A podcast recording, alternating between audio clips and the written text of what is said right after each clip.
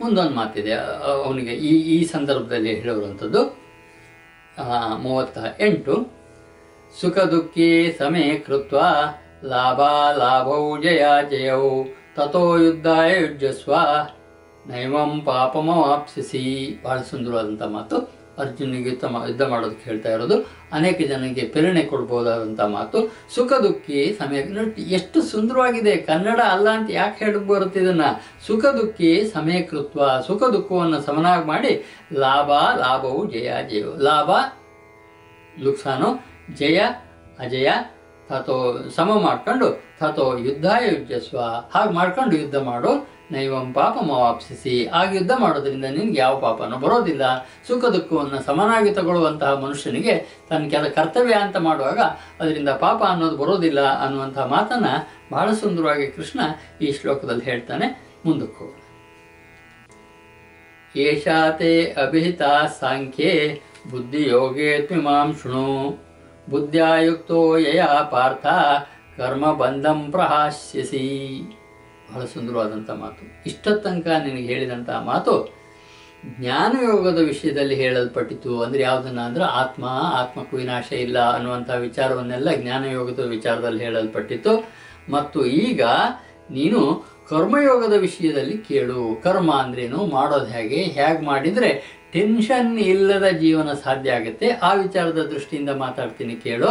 ಯಾವ ಬುದ್ಧಿಯಿಂದ ನೀನು ಯುಕ್ತನಾಗಿ ಕರ್ಮಗಳ ಬಂಧನವನ್ನು ಚೆನ್ನಾಗಿ ತ್ಯಾಗ ಮಾಡುವೆ, ಕೆಲಸ ಮಾಡಬೇಕು ಬಂಧನಕ್ಕೆ ಒಳಗಾಗಬಾರ್ದು ಬಹಳ ಸುಂದರವಾದಂಥ ಭಗವದ್ಗೀತೆಯ ಅನುಭವ ಏನು ಅಂತಂದರೆ, ಇದು ಸಾಮಾನ್ಯ, ಜನಸಾಮಾನ್ಯರಿಗಿಂತ ಜವಾಬ್ದಾರಿಯ ಜಾಗದಲ್ಲಿದ್ದು ಟೆನ್ಷನ್ ಆಗದೆ ಇರೋದಕ್ಕೆ ಹೇಗೆ ಸಾಧ್ಯ ಅಥವಾ ಉದ್ವೇಗಗೊಳ್ಳದೆ ಇರೋದಕ್ಕೆ ಹೇಗೆ ಸಾಧ್ಯ ಅಂತ ಯಾರಿಗೆ ಗೊತ್ತಾಗಬೇಕಾಗಿದೆ, ಅವರಿಗೆ ಭಗವದ್ಗೀತೆ ಆಗತ್ತೆ ಹಾಗಾಗಿ ನಾನು ಸಾಮಾನ್ಯ ನನ್ನ ಇಂಜಿನಿಯರಿಂಗ್ ಸ್ಟೂಡೆಂಟ್ಸಿಗೆ ಹೇಳೋದುಂಟು, ನಿಮಗೆ ವ್ಯಕ್ತಿತ್ವ ವಿಕಸನದ ಬಗ್ಗೆ ಕಲ್ಪನೆ ಬೇಕು ಅಂತಿದ್ರೆ, ಮುಂದೆ ಯಾವುದೋ ಬಹಳ ದೊಡ್ಡ ಜವಾಬ್ದಾರಿಗೆ ಹೋದಾಗ ಹೇಗೆ ಮಾಡಬೇಕು ಅಂತಿದ್ರೆ, ಭಗವದ್ಗೀತೆಯ ಬಗ್ಗೆ, ಭಗವದ್ಗೀತೆಯಲ್ಲಿ ಹೇಗೆ ನಿಮ್ಮ ವ್ಯಕ್ತಿತ್ವ ನಿರ್ಮಾಣಕ್ಕೆ ಬೇಕಾಗುವಂಥ ಅನೇಕ ಅಂಶಗಳಿದ್ದಾವೆ ಅದನ್ನು ಗಮನಿಸಿ ಅಂತ ಹೇಳ್ತೇನೆ. ನೋಡಿ, ಎಷ್ಟು ಚೆನ್ನಾಗಿ ಹೇಳಿದೆ ಅಂತಂದರೆ ಈ ಬುದ್ಧಿಯು ನಿನಗಾಗಿ ಜ್ಞಾನಯೋಗದ ವಿಷಯದಲ್ಲಿ ಹೇಳಲ್ಪಟ್ಟಿತು ಇಷ್ಟು ತನಕ ಜ್ಞಾನ ಅಂತ ಹೇಳಿದೆ. ಅಂದರೆ ಆತ್ಮ ಅಂದ್ರೇನು ಅದು ಹೇಗಿರುತ್ತೆ? ಹೇಗೆ ಹೋಗುತ್ತೆ? ಯಾಕೆ ದುಃಖ ಪಡಬಾರ್ದು? ಎಲ್ಲ ವಿಚಾರವನ್ನು ಹೇಳಿದೆ. ಈಗ ಕರ್ಮಯೋಗದ ವಿಷಯದಲ್ಲಿ ನಿನಗೆ ಈ ವಿಚಾರವನ್ನು ಹೇಳ್ತೀನಿ. ಅದನ್ನು ಕೂಡ ಗಮನಿಸುವಂಥ ಅನೇಕ ದಾರಿಗಳಿದಾವೆ. ಉದಾಹರಣೆಗೆ, ನಾವು ಇಲ್ಲಿಂದ ಬಸ್ ಸ್ಟ್ಯಾಂಡಿಗೆ ಹೋಗಬೇಕು ಅಂತಂದರೆ, ಒಂದೇ ದಾರಿ ಬಿಟ್ಟರೆ ಬೇರೆ ದಾರಿ ಇಲ್ಲ ಅಂತ ಅನ್ನುವಂಥದ್ದು ಇಲ್ಲವೇ ಇಲ್ಲ. ಹತ್ತಾರು ದಾರಿಯಿಂದ ಹೋಗ್ಬೋದು ಬಸ್ ಸ್ಟ್ಯಾಂಡಿಗೆ. ಹೇಗೋ ಹಾಗೆ ಜೀವನದ ಯಶಸ್ಸಿನ ಕಡೆಗೆ ಹೋಗ್ಬೇಕಾದ್ರೂ ಕೂಡ ಅನೇಕ ದಾರಿಗಳಿದ್ದಾವೆ ಎಲ್ಲ ದಾರಿಗಳನ್ನು ನೋಡ್ಬೇಕಾಗತ್ತೆ ನಾವು. ಹಾಗಾಗಿ ಇಲ್ಲಿ ಹೇಳಿರೋದು ಕರ್ಮ ಮಾರ್ಗದ ಮುಖಾಂತರ ಹೋಗೋದಾದ್ರೆ ನಿನ್ಗೆ ಹೇಗೆ ಯಶಸ್ಸಿದೆ ಅನ್ನುವಂಥ ವಿಚಾರವನ್ನ ಕೃಷ್ಣ ಹೇಳ್ತೀನಿ ಅಂತ ಅರ್ಜುನನನ್ನ ಈ ಉಪದೇಶಕ್ಕೆ ಸಿದ್ಧ ಮಾಡ್ಕೊಳ್ತಾನೆ. ನೇಹ ವಿಕ್ರಮ ನಾಶೋಸ್ತಿ, ಪ್ರತ್ಯವಾಯೋ ನ ವಿದ್ಯತೆ, ಸ್ವಲ್ಪಮಪ್ಯಸ್ಯ ಧರ್ಮಸ್ಯ ತ್ರಾಯತೆ ಮಹತೋ ಭಯಾತ್. ಬಹಳ ಸುಂದರವಾದಂಥ ಮಾತು ಅಂಡರ್ಲೈನ್ ಮಾಡ್ಕೋಬಹುದು ಈ ಕರ್ಮಯೋಗದಲ್ಲಿ ಉಪಕ್ರಮ ಎಂದರೆ ಬೀಜದ ನಾಶವೂ ಆಗುವುದಿಲ್ಲ ಮತ್ತು ವಿರುದ್ಧವಾದ ಫಲರೂಪಿ ದೋಷವೂ ಕೂಡ ಬರುವುದಿಲ್ಲ. ಅಂದರೆ ಕರ್ಮಯೋಗ ಅನ್ನೋ ದೃಷ್ಟಿನಿಂದ ಕೆಲಸ ಮಾಡಿದಾಗ ಅದರ ದೋಷ ಬರೋದಿಲ್ಲ. ಈ ಕರ್ಮಯೋಗಿ ರೂಪದ ಧರ್ಮದ ಸ್ವಲ್ಪವಾದ ಅನುಷ್ಠಾನವು ಮಹಾಭಯದಿಂದ ಪಾರು ಮಾಡುತ್ತೆ. ನೀವು ಕರ್ತವ್ಯ ಪ್ರಜ್ಞೆಯಿಂದ ಮಾಡಿ ಅದನ್ನು ಪರಮಾತ್ಮನಿಗೆ ಸಮರ್ಪಣೆ ಮಾಡಿದ್ದೀರಿ ಅಂತಂದರೆ ಬಹಳ ದೊಡ್ಡ ಪಾಪದಿಂದ ನಿಮ್ಮನ್ನು ಪಾರ್ ಪಾರು ಮಾಡುತ್ತೆ ಅನ್ನುವಂಥ ಮಾತು ಹೇಳ್ತಿದ್ದಾನೆ. ನೋಡಿ, ಬಹಳ ಸುಂದರವಾದ್ದು. ಸ್ವಲ್ಪ ಮೊಪ್ಪೆಸ್ಯ ಧರ್ಮಸ್ಯ ರಾಯತೆ ಮಹತೋಭಯಾತು ಅತ್ಯಂತ ಚಿಕ್ಕ ಕೆಲಸ ನೀವು ಮಾಡಿದ್ದು ನಿಮಗದು ದೊಡ್ಡ ಆಸ್ತಿಯಾಗಿ ನಿಮ್ಗೆ ಎದುರುಗಡೆಗೆ ಬರುತ್ತೆ ಅಂತ. ಇದಕ್ಕೆ ನಾನು ಒಂದು ಉದಾಹರಣೆನ ಹೇಳಬೇಕು ಅಂತಂದರೆ, ಆ ದ್ರೌಪದಿ ಒಂದು ಸಂದರ್ಭದಲ್ಲಿ ಕೃಷ್ಣನ ಚಕ್ರ ಹಿಡ್ಕೊಂಡಾಗ ಅವನ ಕೈಯಲ್ಲಿ ಗಾಯ ಆಗ್ಬಿಡುತ್ತೆ. ದ್ರೌಪದಿ ಯೋಚನೆ ಮಾಡೋದಿಲ್ಲ ಆ ಸಂದರ್ಭಕ್ಕೆ.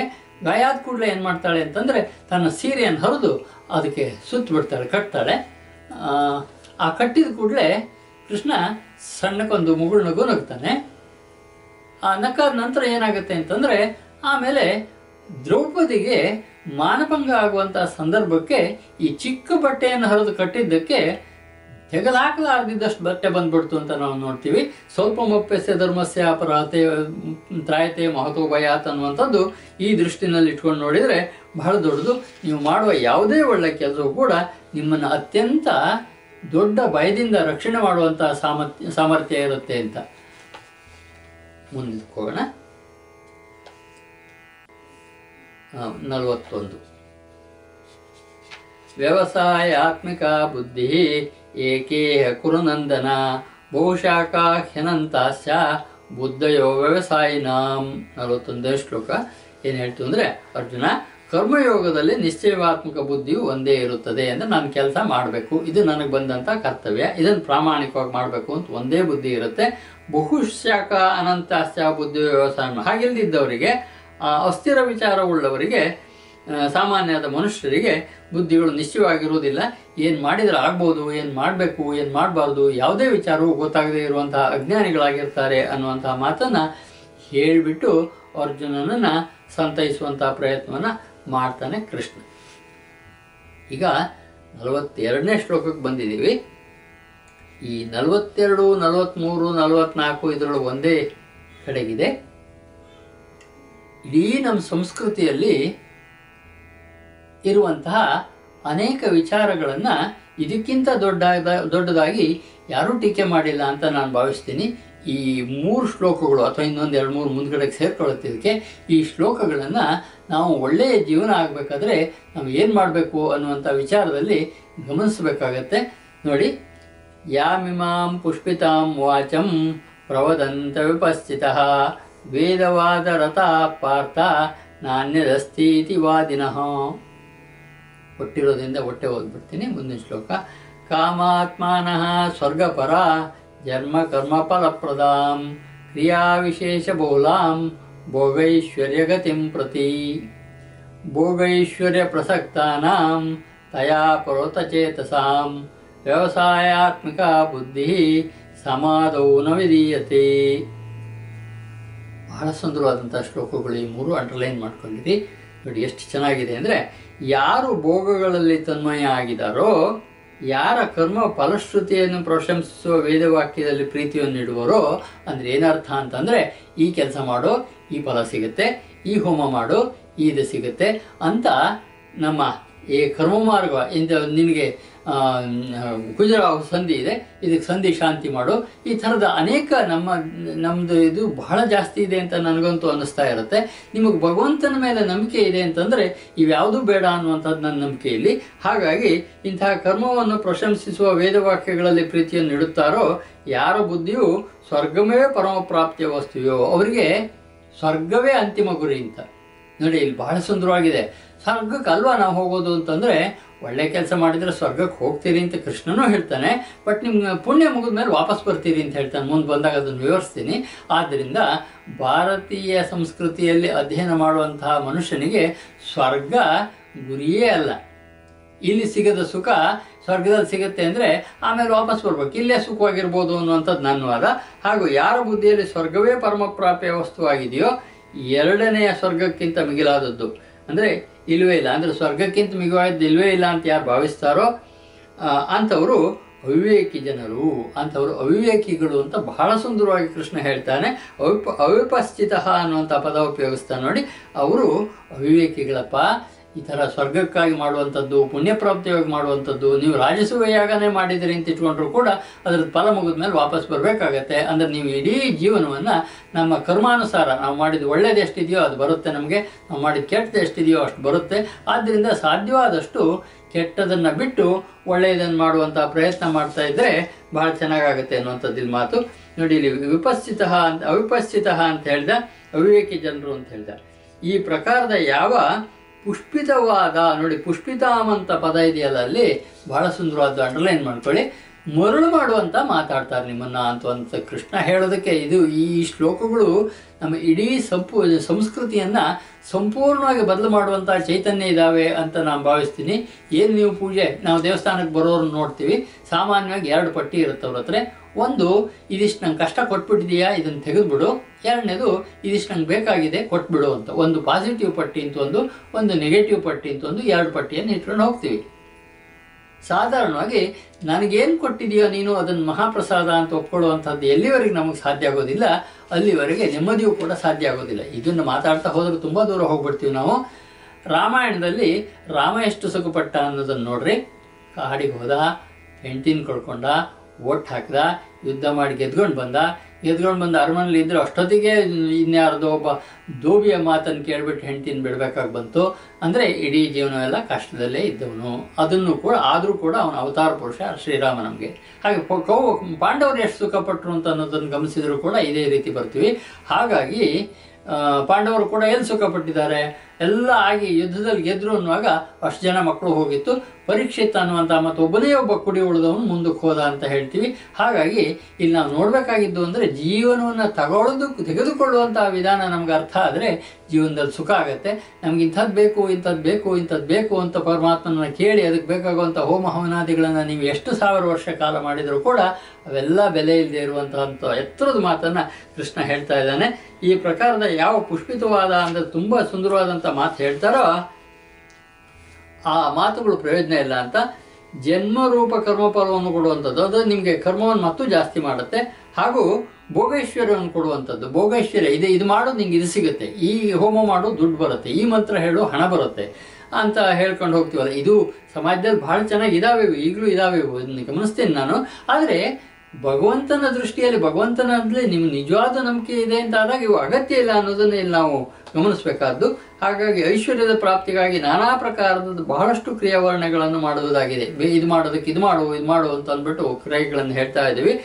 ಯಾರ ಚಿತ್ತು ಇಂತಹ ಕ್ರಿಯೆಯಲ್ಲಿ ಅಪಹರಿಸಲ್ಪಟ್ಟಿದೆಯೋ, ಯಾರು ಭೋಗ ಮತ್ತು ಐಶ್ವರ್ಯದಲ್ಲಿ ಅತ್ಯಂತ ಆಸಕ್ತರಾಗಿದ್ದಾರೋ ಆ ಪುರುಷನಿಗೆ ಪರಮಾತ್ಮನಲ್ಲಿ ನಿಶ್ಚಿತ, ನಿಶ್ಚಯಾತ್ಮಕವಾದ ಬುದ್ಧಿ ಇರುವುದಿಲ್ಲ. ಎಷ್ಟು ಸುಂದರವಾಗಿದೆ ಅಂದರೆ ಇದಕ್ಕಿಂತ ಸುಂದರವಾದ ಮಾತನ್ನು ಬಹುಶಃ ಬೇರೆ ಯಾರೂ ಹೇಳೋದಕ್ಕೆ ಸಾಧ್ಯ ಇಲ್ಲ ಅನ್ನೋಷ್ಟು ಚೆನ್ನಾಗಿದೆ ನೋಡಿ. ನಿಮಗೆ ದೇವರಲ್ಲೇ ನಂಬಿಕೆ ಇಲ್ಲ ಅಂತ ಹೇಳ್ಬಿಡ್ತೀನಿ. ನಾನು ಹೇಳ್ತೀನಿ ಈ ಮಾತನ್ನು ಸಾಮಾನ್ಯವಾಗಿ. ನಿಮ್ಮ ಭಗವಂತನ ನಂಬಿಕೆ ಇಲ್ಲ ಅಂತ. ಯಾಕೆ ಅಂದರೆ ನಿಮಗೆ ಏನು ಬಂದಿದೆ ಅಂತ ಅನ್ನುವಂಥದ್ದು ನಿಮಗೆ ಭಗವಂತ ಕೊಟ್ಟಿದ್ದ ಪ್ರಸಾದ ಅಂತ ಎದುರಿಸುವಂಥ ಶಕ್ತಿನ ಕೇಳ್ಕೊಳ್ಳಿ, ತೊಂದರೆ ಇಲ್ಲ. ಆದರೆ ಬದಲು ಮಾಡೋದಕ್ಕೆ ಬೇಕಾಗುವಂಥ ಏನೋ ಕ್ರಿಯೆಗಳಿದ್ದಾವೆ ಈ ಹೋಮ ಮಾಡಿದ್ರಾಗತ್ತೆ, ಇದು ಮಾಡಿದ್ರಾಗತ್ತೆ ಅಂತಿದ್ರೆ ನೀವು ಸರಿಯಾದ ಕ್ರಮವನ್ನು ಬೆನ್ನತ್ತಿಲ್ಲ ಅನ್ನುವಂಥದ್ದು ಬಹಳ ಸುಂದರವಾದಂಥ ಮಾತಿದು.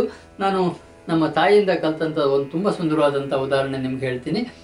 ಬಹಳ ಆರ್ಥಿಕವಾಗಿ ಎತ್ತರ ಸ್ಥಿತಿಯಲ್ಲಿದ್ದವರೇನಲ್ಲ ನಾವು. ಅತ್ಯಂತ ಗಂಡಾಂತರ ಸ್ಥಿತಿಯಲ್ಲಿ ನಮ್ಮಮ್ಮ ದೇವರಿಗೆ ಒಂದು ತುಪ್ಪದ ದೀಪನ ಹಚ್ಚಿಬಿಟ್ಟು ನಮಸ್ಕಾರ ಮಾಡ್ತಾ ಇದ್ರು. ಆಯಿತು, ಮುಂದೆ ಏನು ಬಂದರೂ ಅದನ್ನು ಎದುರಿಸೋದಕ್ಕೆ ಸಿದ್ಧ ಆಗ್ತಾಯಿದ್ರು ಇದಕ್ಕಿಂತ ದೊಡ್ಡ ಯಜ್ಞ ಇಲ್ಲ ಅಂತ ನಾನು ಈಗಲೂ ಕೂಡ ಭಾವಿಸ್ತೇನೆ. ನಿಮ್ಗೆ ಏನಾದರೂ ನೋವಾಗಿದೆ ಅಂದರೆ ನನ್ನ ಮಾತು ಕೃಷ್ಣ ಪರಮಾತ್ಮ ಕೇಳಲ್ಲ, ದೇವಸ್ಥಾನದ ಹೋಗಿ ಪುರೋ ಪುರೋಹಿತರು ನಿಮ್ಮ ನಾಮ ನಕ್ಷತ್ರಗಳನ್ನು ಹೇಳಿ, ಅವನ ಎದುರುಗಡೆ ಹೇಳಿದರೆ ಬರುತ್ತೆ ಅಂದರೆ ಖಂಡಿತ ಅಲ್ಲ. ನೀವು ಇರುವಲ್ಲಿ ಎಲ್ಲ ಕಡೆ ದೇವರಿದ್ದಾರೆ, ನೀವು ದೇವರ ಒಳಗಡೆನೇ ದೇವರಿದ್ದಾರೆ, ಹಾಗಾಗಿ ಈ ಭಯ ಏನು ಬೇಡ. ನೀವು ಒಂದು ದೀಪವನ್ನು ದೇವರಿಗೆ ಹೊತ್ತಿಸ್ಬಿಟ್ಟು ಪ್ರಾರ್ಥನೆ ಮಾಡಿಕೊಂಡು ಇರೋದನ್ನು ಎದ್ದು ಎದುರಿಸೋದಕ್ಕೆ ಸಿದ್ಧ ಆದರೆ ನಿಮ್ಗೆ ಅತ್ಯಂತ ಅದ್ಭುತವಾದಂಥ ಶಾಂತಿ ಸಿಗುತ್ತೆ ಅನ್ನುವಂಥ ಮಾತನ್ನು ನಾನು ಇಲ್ಲಿ ಹೇಳಲಿಕ್ಕೆ ಇಷ್ಟಪಡ್ತೀನಿ. ಈ ಸುಂದರವಾದಂತಹ ಮೂರು ಶ್ಲೋಕಗಳನ್ನು ಇನ್ನೂ ಒಂದು ಸಾರಿ ಓದ್ತೀನಿ ನಾನು. ಕೇಳೋಣ. ಯಾವುದು ಅಂದರೆ ನಲವತ್ತೆರಡು ನಲವತ್ತ್ಮೂರು ನಲವತ್ನಾಲ್ಕು. ಯಾಮಿಮಾಂ ಪುಷ್ಪಿತಾಂ ವಾಚಂ प्रवदन्त्युपस्थितः। वेदवादरताः पार्ता नान्यदस्तीति वादिनः। कामात्मानः स्वर्गपरा यर्मकर्मफलप्रदां क्रियाविशेषबहुलां भोगैश्वर्यगतिं प्रति। भोगैश्वर्यप्रसक्तानां तया पौरतचेतसाम्। ವ್ಯವಸಾಯಾತ್ಮಿಕ ಬುದ್ಧಿ ಸಮಾಧವು ನ ವಿಧೀಯತೆ. ಇನ್ನು ಎರಡು ಸಾರಿ ಯಾಕೆ ನಾನು ಓದ್ದೆ ಅಂತ ಅನ್ನೋದನ್ನು ನೀವು ಒಂಚೂರು ವಿಶೇಷವಾಗಿ ಗಮನಿಸ್ಕೊಳ್ಳಿ. ಇದನ್ನು ಶ್ರವಣ ಮಾಡಿ ಮನನ ಮಾಡಿ, ನಿಧಿಧ್ಯಾಸನ ಮಾಡಿ, ನೆಮ್ಮದಿಯ ಜೀವನಕ್ಕೆ ಬೇಕಾಗುವಂಥದ್ದು ಪರಮಾತ್ಮನಲ್ಲಿ ನಂಬಿಕೆ.